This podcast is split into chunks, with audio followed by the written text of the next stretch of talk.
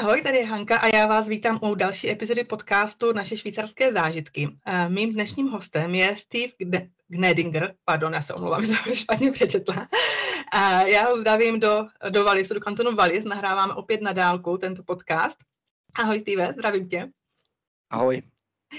Tak a proč jsem si tě vybrala? Možná vysvětlím posluchačům, že vlastně jsem se o tobě dozvěděla, že ty jsi Švýcar, ale žil si dlouhou dobu v Česku. Takže takový, jak kdyby obrácený, neříkám, že postup, ale prostě většinou spovídám lidi, kteří jsou Češi a žijou dlouho ve Švýcarsku a mají zkušenost tady se Švýcarskem, takže to bude mít trošinku obráceně. A vlastně ty si hrával od dětství lední hokej a ten tě přivedl do Česka. Tak jak to vlastně tehdy probíhalo? Přesně tak. Jako já jsem vlastně, když jsem byl mladý, tak jsme jezdili do Jindřichova Hradce, úplně začátek je asi takový, že narodil jsem se vlastně v italské části Švýcarska, v Lugano. Mm-hmm. Mám bráchu a ségru, rodiče z kanton Zürich, máma z kanton eh, Schweiz, to znamená úplně z hor.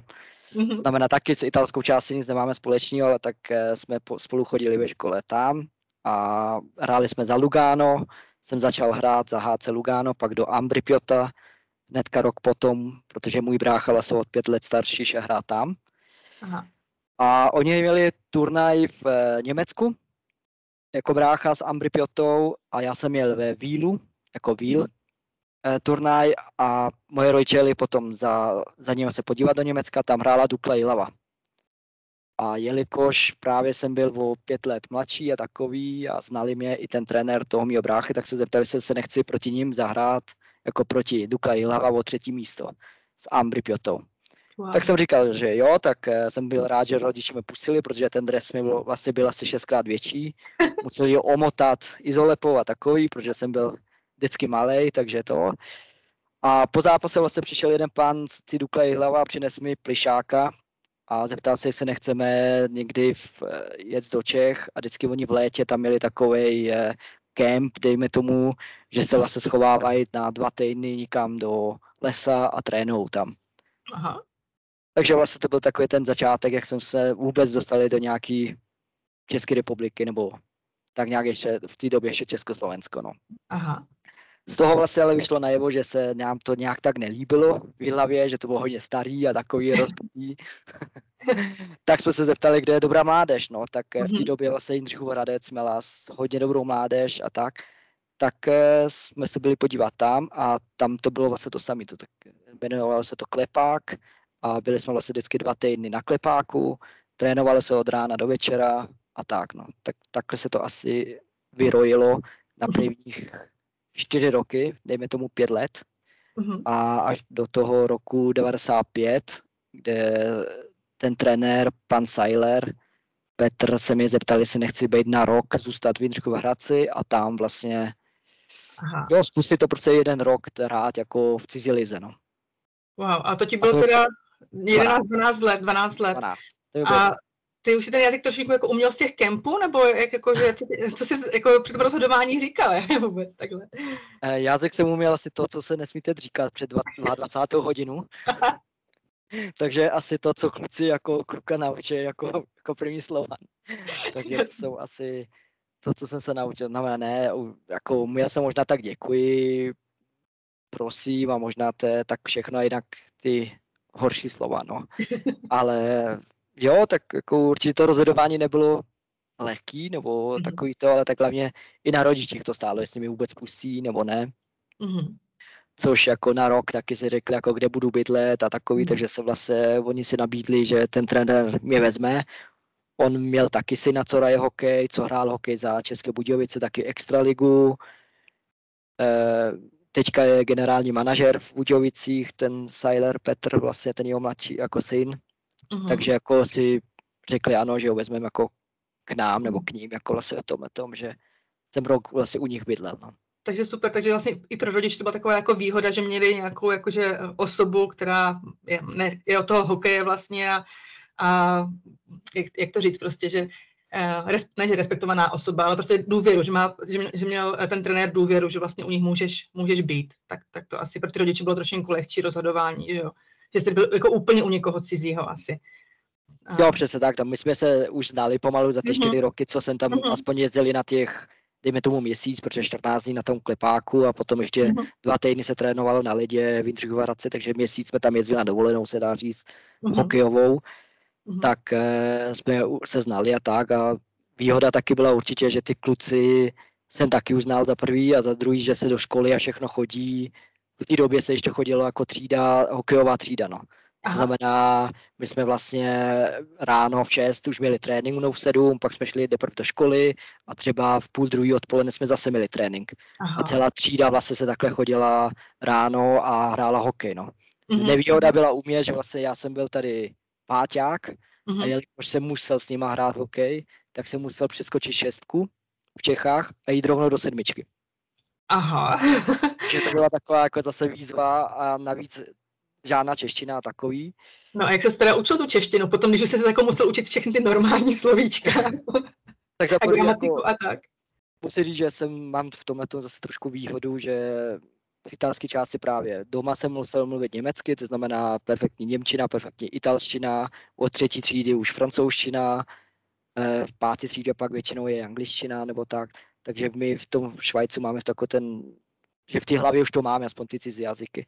Za druhý ale jsem taky musel, protože nic jiného mi nezbylo, než muset se naučit česky, no, že nikdo mi nemohl říct chleba, je mm-hmm. brod, nebo já nevím, prostě musel jsem, no, takže bylo to rychle na jednu stranu. Jako všichni říkali, že zhruba za 8 měsíců jsem uměl mluvit česky, že nikdo nepoznával, že nejsem Čech. Tak to je super, to je super. Ale ve škole jsem se učil asi tak, že jako tady, když přijede cizinec, že začíná se jenom okno, stůl, dveře, pak se jde dál. No. Vlastně místo toho, abych já byl známkovaný, tak vlastně jsem nebyl nekvalifikovaný ten první mm-hmm. rok, mm-hmm. ale zkoušel mě každý týden na nový slovíčko vlastně, no. Takže takhle jsem byl vlastně jako učený češtinou, že vlastně každý týden jsem musel se naučit třeba 30-40 slovíček a v pátek vždycky mě zkoušeli a pak mm-hmm. tak dál. Mm-hmm. To je super, já jsem tady v podcastu říkala, jak se vlastně naše děti učili švýcarsky nebo německy, když jsme sem přišli, protože tehdy bylo našemu nejstaršímu synovi vlastně pět a půl a v Česku chodil do školky. A tady vlastně jsme se přestěhovali a hnedka za 14 dní šel taky do školky. A to bylo někdy v listopadu a potom už vlastně v březnu po čtyřech měsících nám taky jako řekli učitelky, že vlastně super to pochytil, to, co potřebuje v té školce, tak tomu se do hlavy dostalo a potom de facto taky po těch 6-8 měsících už byl schopný dávat dohromady souvětí a prostě opravdu se vyjádřit. A teďka už nám taky říkají, že, prostě, že nemá přízvuk, že má spíš přízvuk v češtině, když mluví, že má švýcarský, švýcarský přízvuk, ale že, že to uh, jako elementálsky, že mluví jako úplně tady hezky, no, takže že děti je to prostě opravdu jako jinačí, tam to zvládají jako hodně rychle, no, se říká, že ten mozek je jako houba, že prostě dokáže nasávat, a je to opravdu jako rozdíl, když jsem se učila já, když jsme sem přišli, bylo mi 31 a musela jsem se učit Němčinu, než jemu bylo pět a půl a musel se učit Němčinu, takže to jsou jako opravdu, opravdu rozdíly. A uh, měl jsi třeba ještě nějaké třeba extra zvlášť hodiny na tu češtinu, nebo jsi to měl normálně stejný penzum hodin, jak ty ostatní uh, děti ne, v té škole? Ne, vůbec, jako jsem se vlastně učil mm-hmm. po škole vlastně většina dětí, jako jsme chodili potom ještě si hrát venku na hokej, mm-hmm. jako, nebo hokejbal, dejme tomu venku, takže my jsme všichni, ta třída většinou stejně byla spolu. To znamená, ten mm-hmm. člověk, nebo to dítě se učí strašně rychle. To, jo, jo, jo. A jsem ty, no ty jsi vlastně de facto stejně starý jako já, úplně přesně. a takže si taky ještě z té generace, co prostě přišla ze školy, odhodila aktovky a šla letter ven, že jo? Přesně tak, no. A mm-hmm. ještě v zimě vlastně na rybník, jako na Vajgaru a takhle. To znamená, my jsme měli pořád co dělat, no. Jako... Aha, aha. A, a co vlastně po základní škole? Kam jsi pokračoval dál? Tak nejdřív jsem nepokračoval nikam, protože vlastně já jsem vybral jinou cestu že jsem vlastně vybral takovou, že to zkusím naplno s hokejem a že mm-hmm. školu si vlastně udělám potom. Mm-hmm. Protože vlastně i znám hodně lidí ze Švýcarska, z hokejového prostředí, co to takhle dělají nebo dělali. I teďka čím dál víc, že vlastně hokejisti ve 30 nebo v 35 studujou, i když hrajou extraligu, pořád studujou nebo dělají nějaké školy, aby potom, až dokončí tu hokejovou kariéru, měli to znamená, já jsem vlastně už trénoval potom v 15, 16 s Ačkem v Jindřichovu Hradci, ty měli ale ráno tréninky. A v té době vlastně to nebylo jako teď, že jsem mohl mít nějaký individuální plán nebo takhle, takže jsem se musel rozhodnout. Mm-hmm. Tak jsem se rozhodl pro hokej, no. Takže vlastně do 19 nebo do 20 let jsem se vrátil do Švýcarska. Jsem vlastně byl eh, profíkem, se dá říct. No. Wow.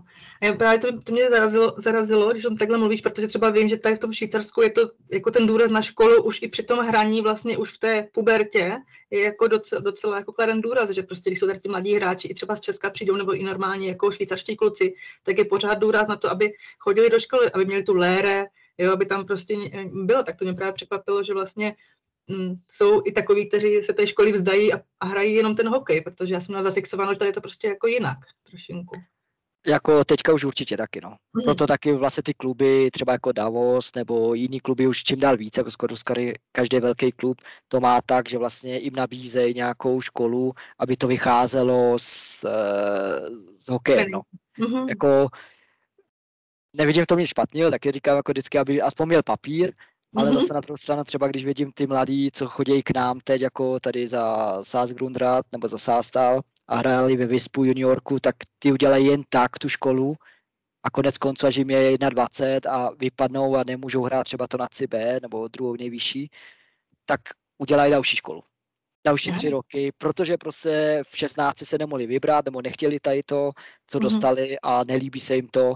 Znamená to mm-hmm. takové jako tlačení někam, co vlastně klub jim umožňuje. No, jako, jestli mm-hmm. je to mhm. dobrý nebo ne, to zase na druhou stranu říkám, je mu 20 a musí začít znova, dostane 600 franků jenom na měsíc zase jako learling a takový, no jo, no, tak Jo, jo, jo je, to, je to zvláštní ten systém, no. A tak teda, ty jsi říkal, že se z 19 vrátil do Švýcarska. A proč jsi vlastně vracel, když jsem i někde zaslechla, že vlastně rodiče se přestěhovali za tebou do Česka, bylo to tak? Ano, jako vlastně rok potom, co jsem vlastně ve 12, rok potom uběhl a já už jsem chtěl zůstat v Čechách, protože říkám, kamarádi už tam byli a takový, ta vazba už byla docela velká, tak eh, se uprosil, dejme tomu, eh, rodiče, co by se dál dalo dělat. No a rodiče zase na druhou stranu říkali, jo, tak proč by ne, že to zkusí v Čechách. Takže vlastně jim se to taky stejně líbilo tam a tak.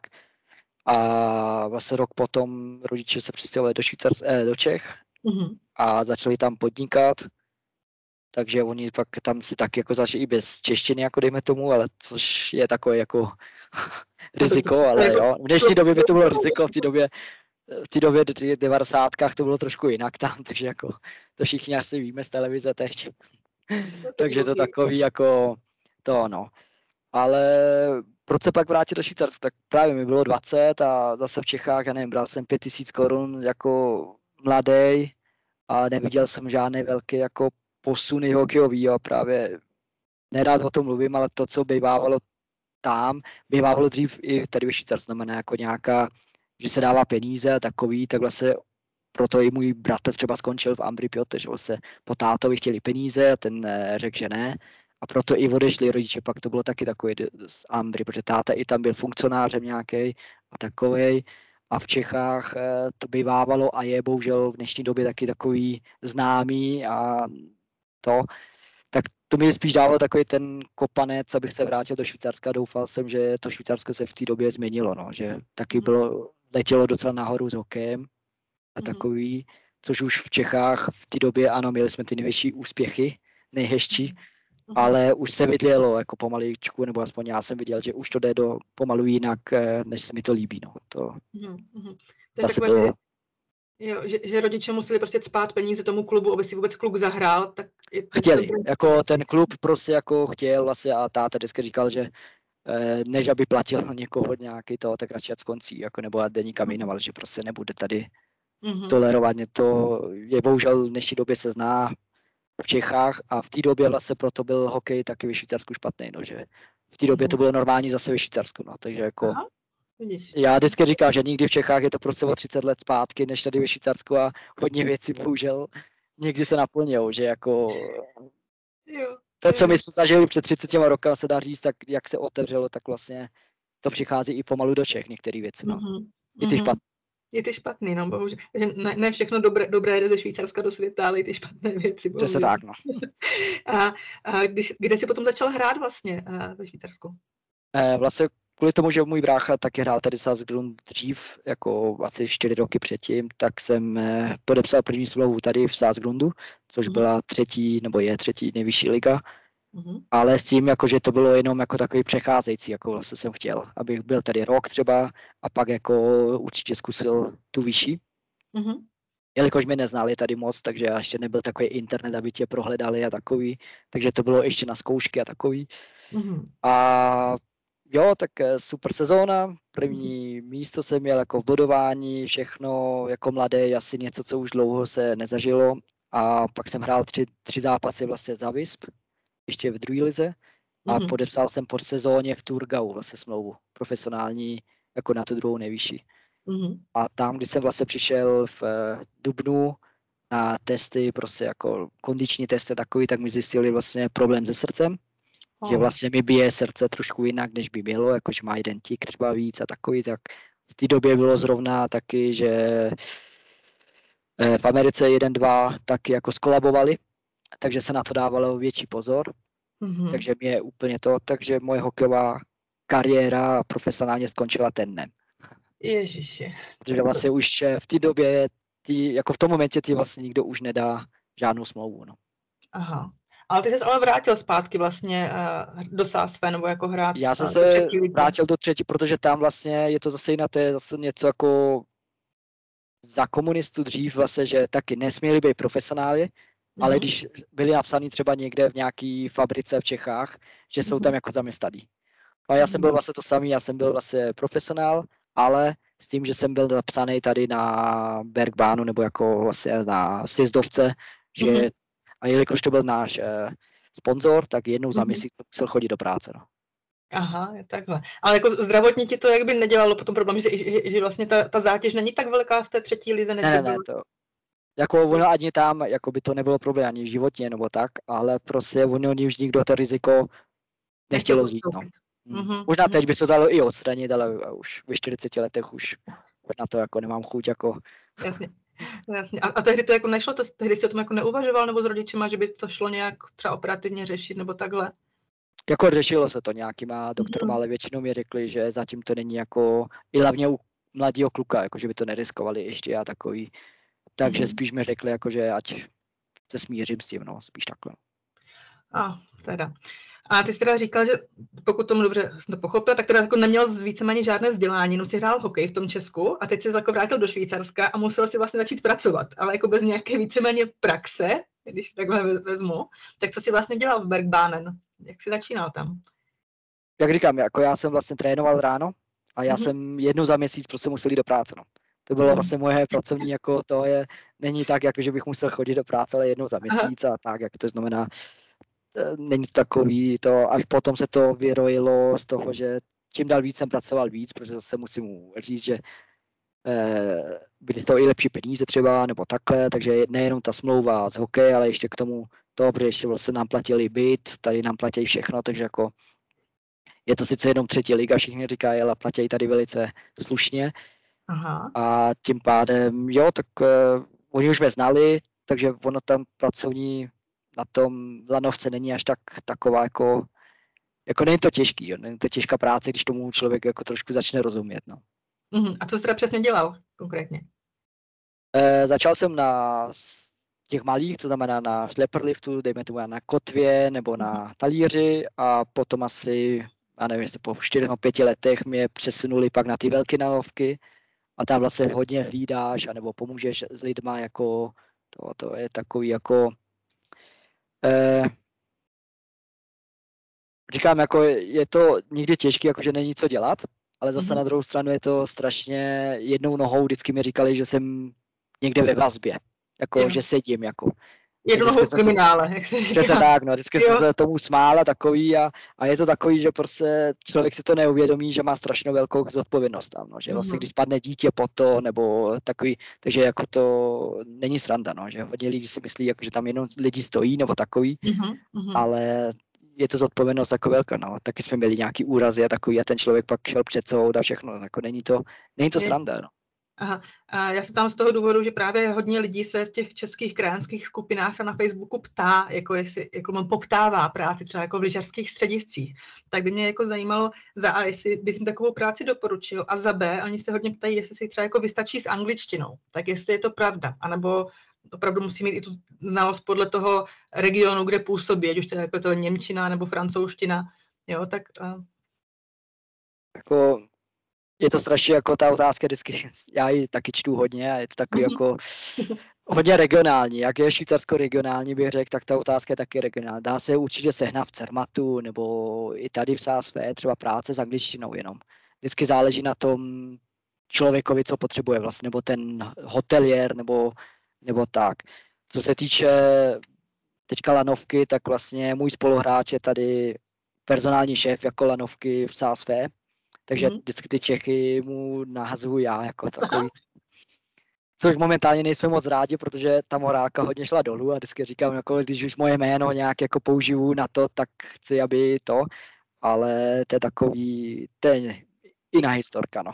no jako já, já, to chápu, já jsem třeba dělala jako v HR, ještě v Česku v bance a mě jako docela neříkám, že vadilo, ale prostě doporučit někoho je prostě jako hodně takové jako ošemetné, protože pak to vlastně jako může obrátit proti tobě, když ten člověk vlastně nepodává takový výkon, jaký by měl, nebo jaký ten zaměstnavatel představuje a vlastně jako potom se třeba, nedej bože, musí ten zaměstnavatel s ním rozloučit a víš, že jsi ho doporučil ty, tak je to takové, oh, sakry, že jakože už ti příští ten manažer, ten hiring manažer prostě nebude věřit, že doporučíš dobrého člověka, jo, takže jako úplně to chápu, tu dvojsečnost společnost, na jednu stranu chceš pomoct a na druhou stranu jako ty se svým jménem za toho člověka tak nějak zaručuješ a když to prostě nevíde, tak to jde všechno na tvoje bedra, že jo.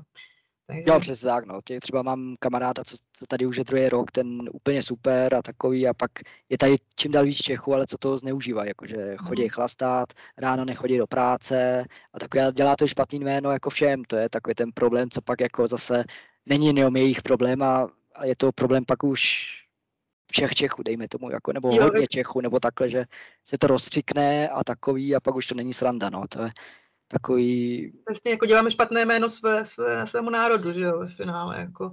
Momentálně ano, bohužel, jako musím říct, mm. že to se hodně změnilo, že to ono, že ale snad jako to, protože vždycky říkám, jedině, co tady Švýcaři můžou ztratit peníze většinou mají a takový, tak je hmm. jméno, no. Mm-hmm. A když jo. se ztratí jméno, tak je to tady ve Švýcarsku, aspoň v té naší části, co já bydlím, nejhorší, no. Je to, bydlí tady, já nevím, 7 tisíc obyvatel a když tě každý druhý zná skoro a to jméno ztratí člověk, tak eh, těžko ho dostane zpátky. No. Něco, mm-hmm. co mhm. si vybudoval hodně, dlo, hodně let, takže vždycky dávám taky pozor, jako koho tam jako eh, řeknu nebo doporučím nebo takhle, protože, ale jak říkám, jako zpátky to je ta s, s angličtinou, každý si to zkusí, jako hlavně záleží, co chce dělat za práci a jakou, každý hotel, třeba znám tady hotely v Sásvé, co mají jenom lidi s angličtinou třeba, to znamená, je to možný, eh, když tomu hotelovi se to takhle líbí, tak ano. Eh, a co se týče na lanovce, říkám, tam hlavně si to nemyslet, že je to jenom sezení a nic nedělání a takový, ale že ta zodpovědnost je hodně velká. No. Když ta kotva trefí nějaký malý dítě nebo i velkou osobu do hlavy, mm-hmm. tak může být z toho docela velký průser. No. A nejenom pro něj, ale i pro tu lanovku celkově. Mm-hmm. Takže to nebrát jako na lehkou váhu, jedu tam jenom tak, ale určitě to na začátek dobrá práce, takhle říkám všem, jako na začátek, aby si tady ve Švýcarsku trošku jako rozkoukali, mm-hmm. tak je to hodně dobrá práce, no, to určitě. Mm-hmm, tak to je super, do, dobrý vědět. A, ale potom třeba jako v letní sezóně, tak vlastně jako tam uh, v létě, spíš jako pro teda letní turistiku uh, jsou ty lanovky v provozu a takhle, tak tam taky musíte vlastně být, nebo je to vlastně záležitost více té zimní sezóny, nebo jak tam funguje vlastně? Jo, jako v letě taky. Začíná mhm. to někdy v červnu a mhm. většina lidí, třeba někteří kluci tady taky i zůstávají už jako na, na ty revize a takový, znamená ta lanovka se musí opravit, všechno se musí opravit a tak, nějaké hmm. revize dělat, takže určitě i oni pak jako tady zůstávají, no. Tak to je super. A já mám takový jako oslý můstek, a tady ukazuju jako ruku s dlahou, tak jsem dal víkendu lyžovat, takže moc mi to úplně nepovedlo, ale nebyla to chyba nikoho z lanovky, to byla moje vlastní blbost, co mi prostě skřížili lyže a nějak jsem uh, hodila rybu. No. Takže uh, ještě zpátky k tomu možná hokej. Zastavím se trošinku toho hraní v té nižší soutěži. Ty jsi teda jako říkal, že spíš jako si hrál, trénoval a pracoval si minimálně, nicméně si myslím, že i v těch jako ještě trošinku nižších klubech, jako je třeba ten náš Burgdorf, který je myslím ještě jako level pod váma, tak přece jenom ti kluci už jako teda pracují normálně, dá se říct, jo, na nějaký vět, větší penzum. Tak vlastně jako, jaké to je, když vlastně jako jak to jde skloubit s tou prací. Jo? Víceméně, že oni musí pracovat, potom vlastně mají nějaký zápas, který je třeba 100-200 km daleko, hrajou v 8 večer, no v 7 večer, takže potom vlastně ještě jako zápas trvá dlouho, dejme tomu nějaké prodloužení, pak se vlastně musí vrátit zpátky domů, jo, a ráno stávají do práce. tak prostě jako, jaké to je, jak to jde skloubit vůbec pro takového kluka, který prostě nehraje úplně tu nejvyšší ligu a musí do toho pracovat? No, popravdě, jako to, od té doby, co jsem já jako ještě hrál a do té, jako co ještě hraju a teď, tak se hodně změnilo, že většina kluků už taky musí chodit do práce, jako, že už mm-hmm. taky jako, už to není tak jako dřív právě, takže ty kluci, co máme teď, eh, většina z nich už před práci vlastně to domluví, jako řeknou, hraju hokej, takže i ten zaměstnavatel o tom ví. Eh, tady ten Valis je zase takový jako v tomhle tom dobrý, že jako ten sport hodně podporou, to je třeba jako Emental, tak jako to samý, nebo takhle, že vlastně ty malý sportovní jako kluby hodně podporou, to znamená většinou to není problém. A když máme v úterý, vlastně my nemáme jenom těch 100 kiláků, u nás 100 kiláků je Sion, skoro nějakých 60, takže jako nejdelší cesta máme 5,5 hodin, to je do Franč Montagne, do Jura nahoru, takže úplně. My máme tu jinou skupinu, než vlastně ten Burgdorf, což je taky mhm. stejnou ligu. A takže my se vracíme většinou tak ve tři, ve dvě, ve tři ráno, ve čtyři ráno a takový. A to je spíš takový, že většina kluků, nebo i já se to měl takhle, i teď to mám, že buď si domluvím ráno, pak volno, a vlastně přes léto ty kluci si to dohánějí ty hodiny. Aha. Takže hodně, co pracuje třeba na stavbě, nebo na stavbě, myslím, jako třeba zátrok kartonáře, nebo takhle, mm-hmm. nebo jiný práce, tak vlastně to mají domluvit v práci tak, že oni udělají minusové hodiny, a mm-hmm. plusové hodiny udělají třeba v létě pak, nebo teďka, když jsme skončili sezónu vlastně, nebo takhle, že vlastně začnou teď ty minusové hodiny nabrávat, no. Aha. Že nemusí si vzít dovolenou, nemusí takhle, ale nějak si, určitě jsou nějaký dny, co to nejde, prostě jasně, že se vrátíme ve tři a další den je nějaká schůzka neodkladná, tak prostě to nejde, tak se to jeden den přežije, no. Mm-hmm. Ale většinou ty kluci to mají tak, no. Mm-hmm, tak to je taky, taky dobré vědět pro potenciální zájemce o hokej a práci ve Švýcarsku. A ještě si říkal, že to byly jako relativně třeba jako dobře placení, když si hrával tu vyšší ligu, že třeba uh, vám platili i ten byt, to, to už takhle taky není, nebo ještě třeba v těch vyšších soutěžích je, nebo jak, jak to třeba to se změnilo během, během let? Eh, určitě se to změnilo v tom, že vlastně během let, že už jenom ty cizinci tady, jako nebo cizí lidi dostanou zaplacený byt a vlastně mm-hmm. musí bydlet ve dvou nebo ve třech u nás což mhm. já jsem ještě měl být sám a takový, takže jako mě všem nám platili jako byty sami, co jsme byli jako cizí, jo. Mhm. A to se určitě změnilo to, což vím, vy třeba ty dva cizinci, jako myslím úplně cizinci, jako ne Švýcaři, tak ty vlastně dostávají byty normálně v vyšších jako lize a jsou taky placeni velice dobře, jako středně, jako to je známo v Švýcarsku, že se platí mm-hmm. dobře, ale musí být dobrý. To je ta druhá věc, jako, a ten tlak je taky obrovský na ně. Jako. Mm-hmm. Ale co se týče pak těch eh, mladších ročníků, tak tam už je to zase taky, i v té druhé lize se to hodně zhoršilo, ta, mm-hmm. dejme tomu plat, plat, platová morálka, nebo nevím, jak to mám říct, jakože ty kluby už taky nedávají tolik, jak eh, bývalo dřív. No. Mm-hmm, rozumím. A ještě když se vrátíme k tomu trénování, tak přece dobře, je to nějaký čas, co už si trénoval v Česku a teďka trénuješ ve Švýcarsku a tak, ale dokážeš třeba vidět nějaké jako rozdíly v tom přístupu k tréninkům nebo takhle, i třeba když ty jsi trénoval jako ještě jako mládežník, dejme tomu v Česku, a jestli máš nějaký, nějaký vhled do toho, jak tady trénuje mládež ve Švýcarsku, tak uh, vidíš třeba nějaké rozdíly v tom trénování těch dětí? No, když to vidím takhle, že když my jsme trénovali, tak my jsme vlastně trénovali taky málo, dejme tomu, když se tomu řekne, tak v Čechách, já nevím, třikrát týdně, čtyřikrát týdně, což je docela málo, ale zase na druhou stranu, jak jsme chodili ven pořád a hráli si a to, tak jsme trénovali i tím, že ani o tom nevíme vlastně.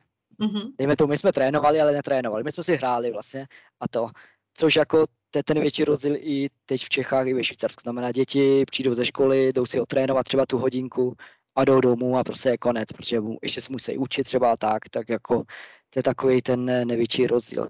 Já jsem vlastně Bčko dělal taky na Karlově univerzitě v Čechách, to znamená mm. druhou nejvyšší licenci na trénování mám, ale když jsem přišel sem do Švýcarska, tak eh, vlastně se to moc nelíbilo, že mám českou licenci, tak jsem musel taky na rekvalifikaci. A tam Aha. už jsem zjistil, že i ta nejnižší rekvalifikace v Švýcarsku je docela hodně na vysoký úrovni. Jako. Mm-hmm. Znamená, ty trenéři už tady jako brali v té době, mají úplně jiný standard. Ale co se týče tréninku, určitě věřím, že v Čechách taky trénuje dobře. Znám mm-hmm. hodně kluků, co tam trénují, ale spíš je to taky to, že hodně se dělá jako individuálně. To znamená, i rozrostly se strašně moc ty školy individuální a takový. A tady aspoň u nás v klubu se ještě pořád zkouší, aby ty děti dohromady, jako i střelbu se, jako to stick handling, všechny tyhle ty věci, aby ty kluci uměli ale v klubu, no, aby právě ty rodiče nemuseli platit nějaký navíc jako trénink, jo. Jo. Já to vidím tady u nás v Budorfu, jako ta sezóna taky máme trénink třikrát, no, třikrát týdně, do toho ty zápasy, takhle nějaké turnaje, ale vlastně jak se končí ta sezóna teďka, tak se vyrojila spousta letáků vlastně od soukromých, tady těch jako bývalých hokejistů nebo nějakých třeba i hmm. krasobruslařek, jo, že vlastně na kurzy, ať už to skating, jo, nebo power skating, stick handling a tak, takže vlastně jako zase většina rodičů se snaží jako dohnat, nebo dohnat, prostě aby ty děti nezahálely po konci té sezóny, tak se jim tam snaží ještě jako nadspat nějaké jako další hodiny. A nevím, jestli je to jako dobře nebo ne. Já si myslím, že by třeba jako měl naučit ten klub, měl mít ty dobré trenéry, jak kdyby, aby je to vlastně všechno naučil, aby ty rodiče jako nemuseli platit tolik nějakých těch přípravných kempů a já nevím čeho všeho možného, jakože ono jako finančně to taky není jako zrovna laciná záležitost teda. To jo, no, ale mě tam, jako, tam asi hodně lidí se o to vždycky hádá, jestli je to dobře nebo ne. Eh, mluví se o tom, píšou se o tom články a takový. Já jsem říkám, já jsem žil v době, když vlastně já jsem trénoval, netrénoval, já jsem si hrál a tím jsem vlastně trénoval. V dnešní mm-hmm. době, dejme tomu, skoro ano, jestli člověk se chce dostat dál, tak vždycky musí dělat něco navíc než ten druhý. Mm-hmm. Ale zase na druhou stranu, hlavně u dětí, třeba já jsem malýho, já mám taky syna pětiletýho, tak vždycky se říkám, že ho budu nikdy jako chtít trénovat, tak eh, skončí sezóna, já to mám sám u sebe, já to cítím, že skončí sezóna, ta hlava musí nejdřív vypnout mm-hmm. jako aspoň měsíc prostě vypnout, nic nedělat, prostě, nebo s dítětem ano, tak ten si stejně hraje, takže jako ten mm-hmm. dělá něco, ale a pak zase začít jako s letní přípravou pomaličku a takový a pak na let třeba, ale určitě ne ty 12-měsíční ledy, jak teďka jsou jako udělaný a takové, to dítě nemá nikdy hlavu, nemůže vypnout, prostě to, No, pr- právě, že u nás v Budorfu je ten let právě celý rok a oni se snaží jako samozřejmě využít té pauzy, že, jo, že když vlastně pauza po sezóně a než začne off-ice sezóna, letní příprava, tak vlastně, aby tam to dítě ještě jako vecpalo nějaký ten jako kurz, jo, třeba toho power skatingu nebo stick handlingu. A to mi taky právě nepřijde, ne že v pořádku, ale fakt to dítě by potřebovalo trošinku oraz, jo, jako já chápu, že třeba i ti rodiče jako zase nechtějí, aby to dítě vypadlo z nějakého toho režimu a tak, ale i pro tu regeneraci toho těla mi to přijde prostě jako takové až moc jako tlačení na pilu, ale to je jako čistě můj osobní názor, no.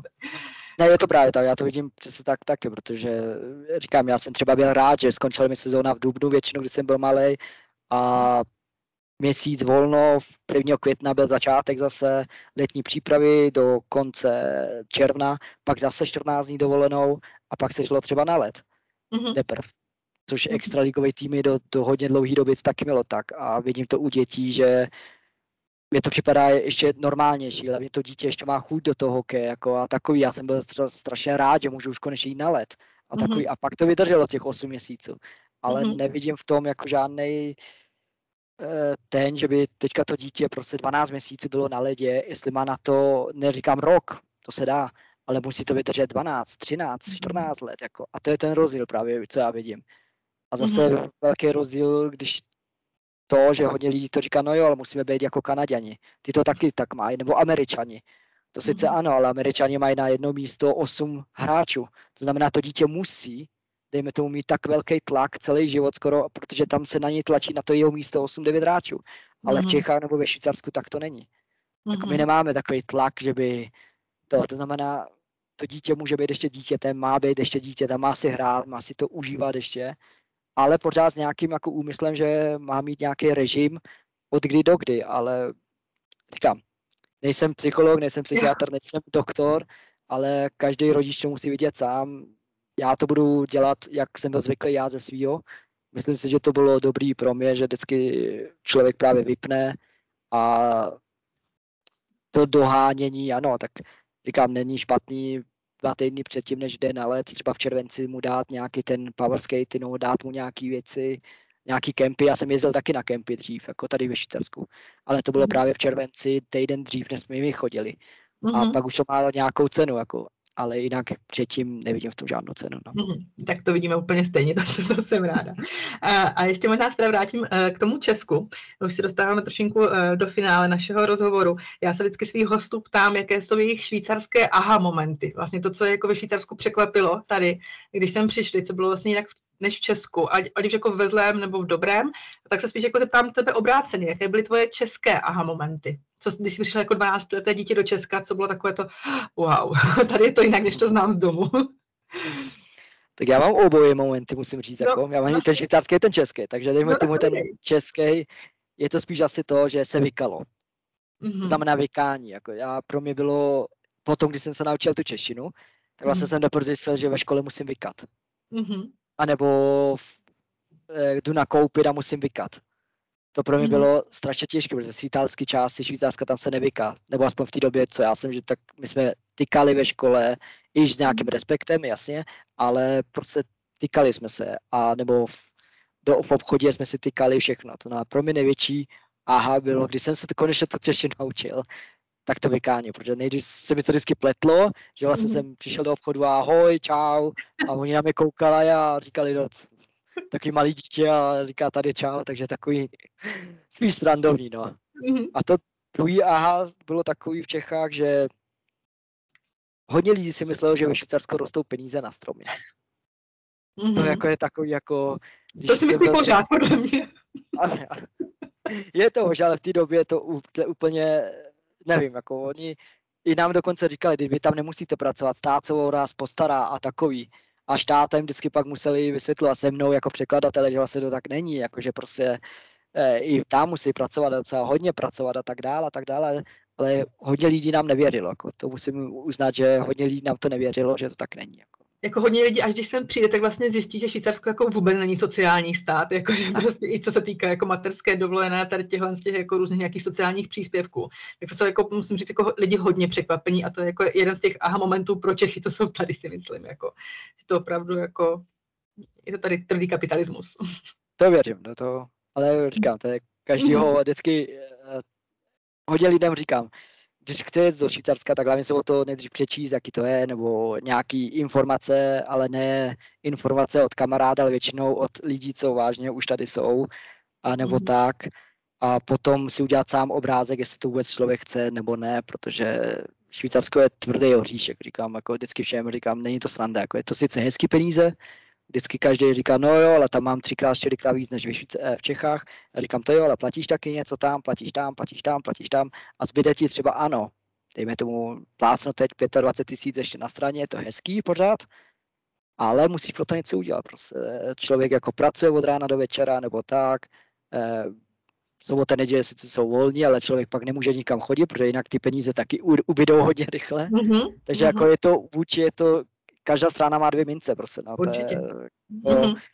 A i já sám jako s přítelkyní asi taky Češka, takže mm-hmm. taky jsme to řešili jako s eh, ty tři měsíce tady a tak dál a já, já jsem vždycky říkal, prostě má to svoje výhody, nevýhody. Jako ve Švýcarsku zase hodně ženských aspoň pak můžou jít třeba po 4 měsících do práce zase, třeba jednou na 20%, na 30%, mm-hmm. na 40%, na 50%, to už je jedno.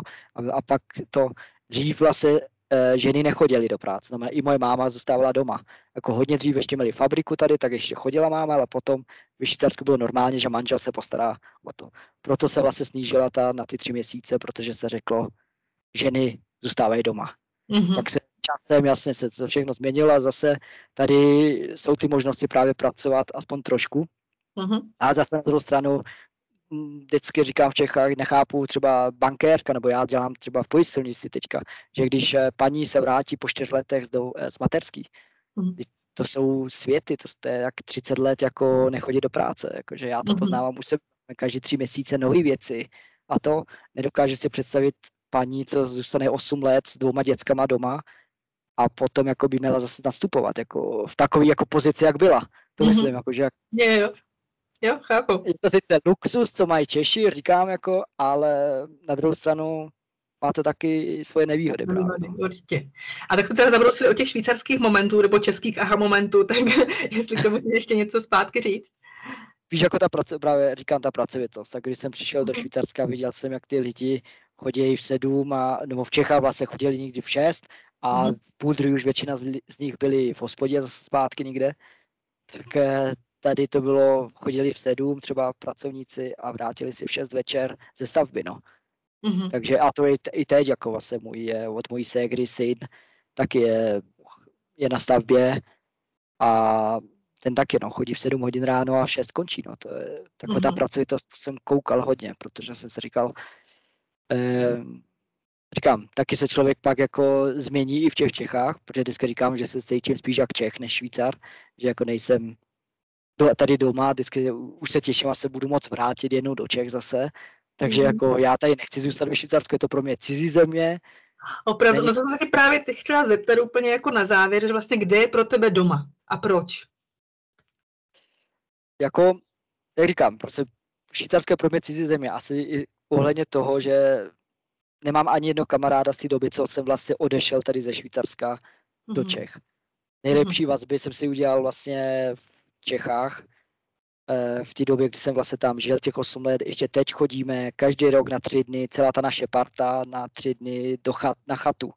Mm-hmm. Jdeme si tam prostě popovídat, pít taky, ale jakože tři dny prostě ještě teď ve 20 lidech každý rok od 16 let, co takhle děláme, znamená už 23 let vlastně chodíme takhle spolu, znamená ta vazba je pořád tam, jako přítelkyně mm-hmm. je taky Češka, syn je mm-hmm. taky Čech, mm-hmm. eh, rodiče jsou v Čechách, mm-hmm. já nikdy jsem nezažil, že by mi někdo uškodil v Čechách. Nesleduju politiku, nebo sleduju, ale je mi to jedno, takhle. Takže mm-hmm. jako já nemám problém, jestli tam je pan B, nebo pan Z, nebo to je mi celkově jedno, ale říkám, já jsem nikdy v Čechách neměl problém žádný s Čechem, to znamená, nikdo mi je neokrát, nikdo mi nějak nic neudělal. Mm-hmm. Jak vždycky slyším, že hodně Čechů jako nadává zase na Českou republiku takový, tak já jsem to nezažil, prostě takovýhle negativní a ani teď ještě za ty doby, co tam jezdím. Vždycky jsem mm-hmm. tam byl na pět měsíců, znamená, skončila sezóna, čtyři měsíce jsem měl do Čech a mm-hmm. zůstával jsem tam, letní přípravu jsem dělal v Čechách. A mm-hmm. ani za ty doby, za těch 20 let, co jsem tam jezdil takhle, tak proto říkám, pro mě Česká republika domov, eh, takhle řečeno, chci si tady urvat ještě pár let a pak už rád se vrátím. No. Už teď mám vždycky touhu, už se prostě vždycky říkám přítelkyni, já už se chci domů, já už sem nechci, já už chci domů. A čím jsem starší a čím to víc jako cítím, no, že prostě už chci domů. No, že. Ty jo, tak to je hezké. To si myslím, že je úplně jako krásné zakončení naš, našeho rozhovoru. Úplně prostě mám pomalu jako to slzy v očích, abych se přiznala. Já ti strašně moc děkuji za tento rozhovor. A samozřejmě ti přeju, ať to doma máš teďka co nejdřív, ať se teďka už končila sezóna, že jo, takže předpokládám, že zase brzo pojedeš do Česka, ať se tam co nejvíc užiješ a ať potom je to tvoje doma prostě krásné, no. jo, děkuji, no, teď ve středu jedeme, takže jako Určitě si to užiju. Dobře. Tak jo, děkuji moc za krásné povídání a měj se krásně. Ahoj. Ahoj, děkuji. Halo, ještě neodcházejte. Pokud mě sledujete na sociálních sítích, tak určitě víte, že jsem si pro vás připravila několik novinek. Tou první je itinerář zdarma pro oblast Flimslag Svalera v kantonu Graubünden, který získáte, pokud se přihlásíte k odběru newsletteru na blogu. Tím druhým, úplně čerstvým, je čtyřdenní itinerář pro oblast Ascona Locarno v kantonu Ticino. Ten je vaším ideálním průvodcem, pokud se rozhodnete strávit prodloužený víkend v této krásné oblasti na jihu Švýcarska. S itinerářem pro oblast Ascona Locarno se můžete i hned vydat na cestu, na nic důležitého nezapomenete, nevynecháte žádné důležité a zajímavé místo v oblasti a navíc získáte osobní typy na ubytování, restaurace a ty nejlepší zážitky. Najdete tady 25 stran podrobných informací o tom, kde se oblast nachází, co navštívit, kde se ubytovat a kde se dobře najíst. Všechny typy a rady jsou samozřejmě získané z našich vlastních zkušeností. Taky v itineráři najdete podrobný plán aktivit na každý den, mapy a časovou náročnost přesunu, podrobnosti o turistických trasách a atrakcích. Tak neváhejte, itinerář můžete objednávat u mě na blogu za skvělých 249 korun anebo 9,90 švýcarských franků. A nezapomeňte, pokud se přihlásíte k odběru novinek, získáte třídenní itinerář pro oblast Flimslags Falera zcela zdarma. Tak teď už to konečně všechno. Mějte krásný den. Ahoj.